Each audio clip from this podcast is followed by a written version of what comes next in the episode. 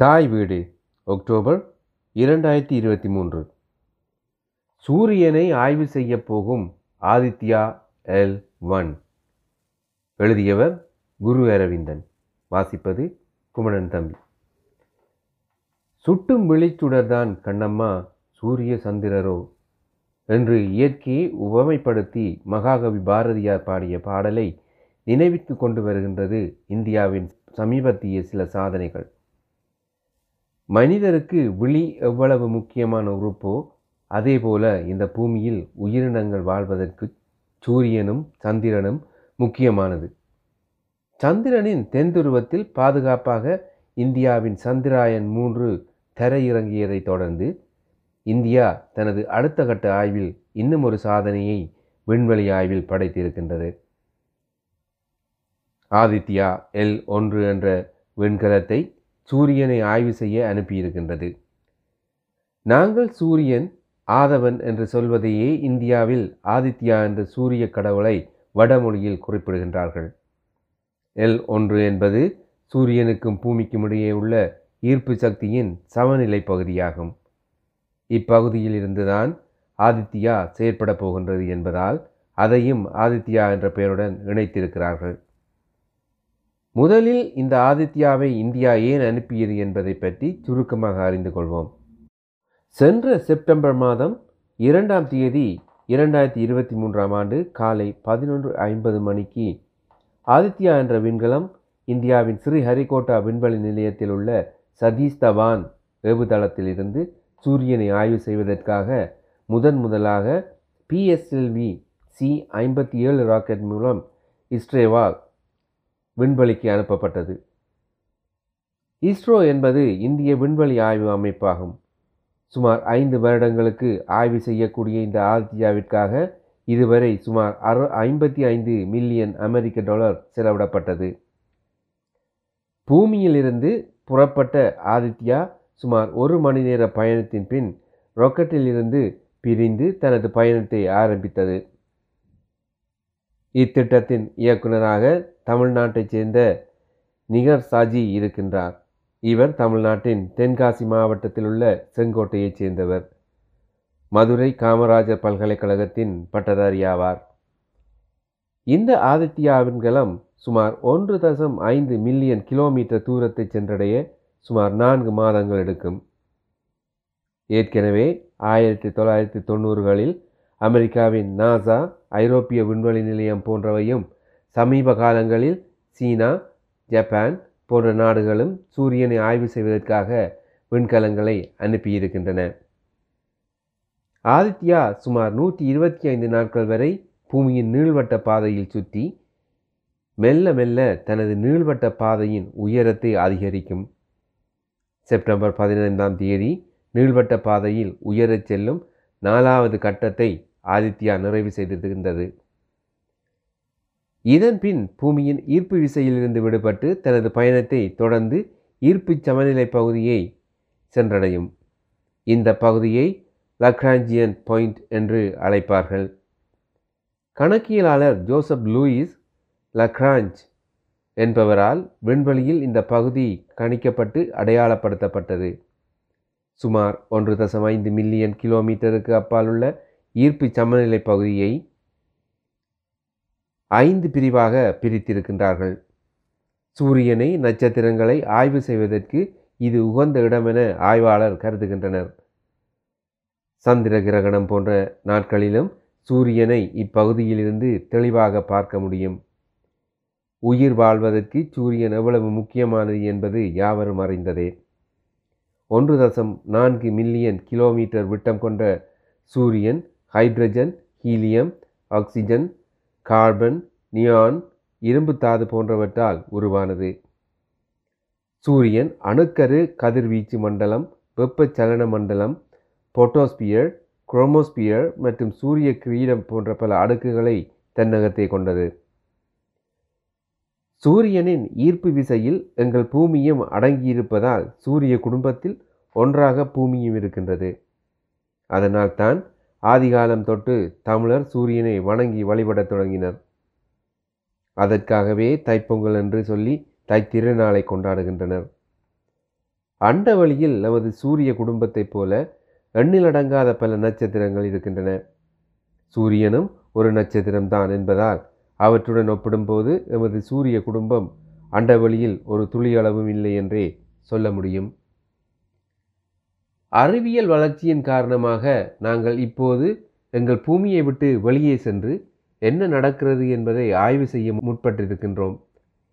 அதனால்தான் சந்திரன் செவ்வாய் கிரகம் போன்றவற்றை அடைய விண்வெளி பயணங்களை மேற்கொள்கின்றோம் மேலை நாடுகளை விட இந்தியா மிக குறைந்த செலவிலேயே இந்த திட்டத்தை செயற்படுத்தி இருக்கின்றது கோடிக்கணக்கான மக்கள் உணவு இல்லாமல் பட்டினி கிடக்க கோடிக்கணக்கான பணத்தை இது போன்ற ஆய்வுகளுக்கு செலவிட வேண்டுமா என்ற கேள்வியும் பொதுமக்களிடையே எழத்தான் செய்கின்றது.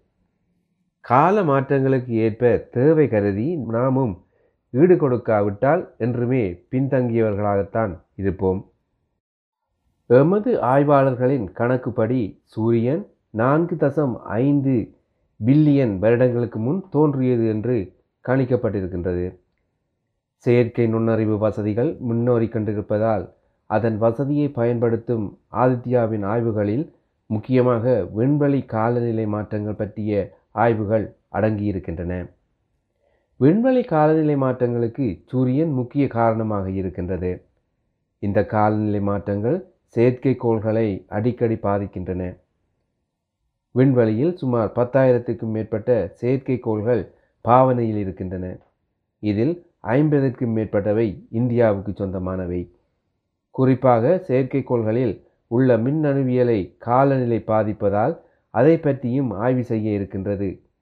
இதைவிட இனி வரும் காலங்களில் விண்வெளி பயணங்கள் பெருமளவில் இடம்பெறப் போவதால் விண்வெளி பயணத்திற்கான விண்வெளி காலநிலை பற்றி அறிந்திருப்பது மிகவும் முக்கியமானது. எம்மிடம் தற்போது உள்ள தொழில்நுட்ப வளர்ச்சி சூரியனை நெருங்குவதற்கு போதுமானதாக இல்லை. அளவு கடந்த வெப்பநிலை காரணமாக எந்த கலனும் சூரியனை நெருங்க முடியாது. எனவே எட்டனென்றுதான் சூரியனை பற்றி ஆய்வுகளை மேற்கொள்ள வேண்டியிருக்கின்றது. சூரியனின் மின்காந்த கதிர்வீச்சில் சூரிய ஒளி அகச்சிகப்பு ஒளி புலப்படும் ஒளி புற ஊதா ஒளி போன்றவை கலந்திருப்பதை அவதானிக்கலாம்.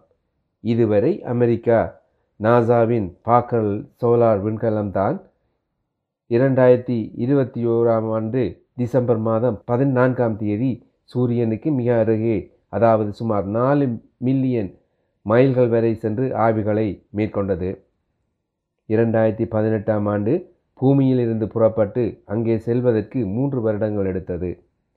அப்போது சூரியனின் கொரோனா என்று சொல்லப்படுகின்ற பகுதியை படம் எடுத்து அனுப்பியிருந்தது. சூரியனின் சில பகுதிகள் சுமார் இரண்டு மில்லியன் டிகிரி செல்சியஸாக இருக்கின்றது. இந்த வெப்பத்தை தாங்கக்கூடிய உலோகம் இதுவரை பூமியில் கண்டுபிடிக்கப்படவில்லை. எனவே இங்கிருந்து அனுப்பப்படும் விண்கலங்கள் அருகே சென்றதும் உருகிவிடும். மனிதரால் அனுப்பப்பட்ட செயற்கை விண்கலம் என்று பார்த்தால் ஆயிரத்தி தொள்ளாயிரத்தி எழுபத்தி ஏழாம் ஆண்டு செப்டம்பர் மாதம் அமெரிக்காவால் அனுப்பப்பட்ட ஒயோஜர் ஒன்றுதான் விண்வெளியில் அதிக தூரம் சென்ற விண்கலமாக இருக்கின்றது. இதுவரை பூமியிலிருந்து பதினான்கு பில்லியன் மைல்களை அது விண்வெளியில் கடந்திருக்கின்றது.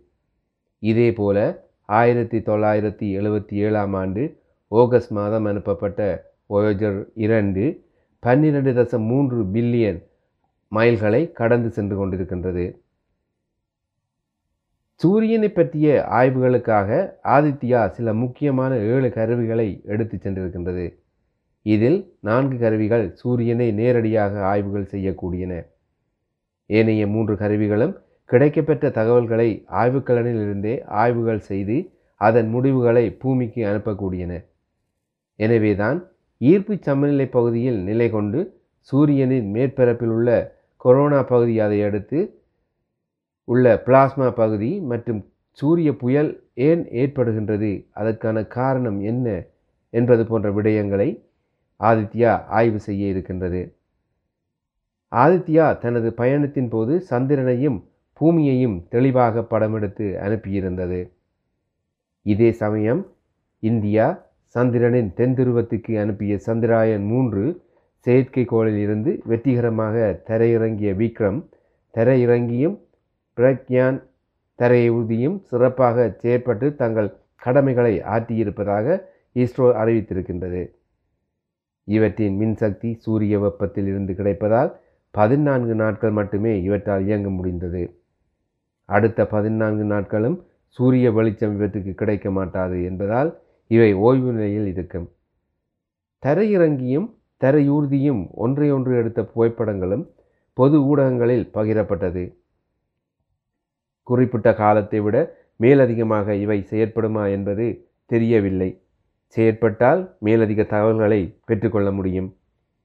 இரண்டாயிரத்தி இருபத்தி ஐந்தாம் ஆண்டு மனிதரை விண்வெளிக்கு அனுப்பும் திட்டத்தை அமெரிக்காவின் நாசாவுடன் இணைந்து முதன் முதலாக இந்தியா நடைமுறைப்படுத்தலாம் என எதிர்பார்க்கப்படுகின்றது. மூன்று விண்வெளி வீரர்கள் பயணிக்கக்கூடிய விண்கலத்திற்கு ககன்யான் என்ற வடமொழி பெயர் சூடப்பட்டுள்ளது. இரண்டாயிரத்தி பதினான்காம் ஆண்டு ஆளில்லாத விண்கலம் இதற்காக தயாரிக்கப்பட்டு வெள்ளோட்டம் விடப்பட்டது ககன்யான் ஏழு நாட்களுக்கு தொடர்ந்து விண்வெளியில் பயணிக்கும் திறன் கொண்டது. டிசம்பர் மாதம் இரண்டாயிரத்தி இருபத்தி ஓராம் ஆண்டு இதை அனுப்ப முயற்சி எடுத்திருந்தாலும் சில திருத்த வேலைகள் மற்றும் கோவிட் பத்தொன்பது காரணமாக பயணம் பிற்போடப்பட்டது. விண்வெளி பயணத்தில் ராகேஷ் சர்மா என்ற இந்திய விண்வெளி வீரர் ஏற்கனவே சோவியத் யூனியன் உதவியுடன் ஆயிரத்தி தொள்ளாயிரத்தி எண்பத்தி நான்காம் ஆண்டு விண்வெளிக்கு சென்று திரும்பியது குறிப்பிடத்தக்கது. விண்வெளி பயணத்தில் ஆசிய நாடான இந்தியா புதிய சகாப்தத்தை ஏற்படுத்த தொடங்கியிருப்பது பாராட்டுக்குரியது.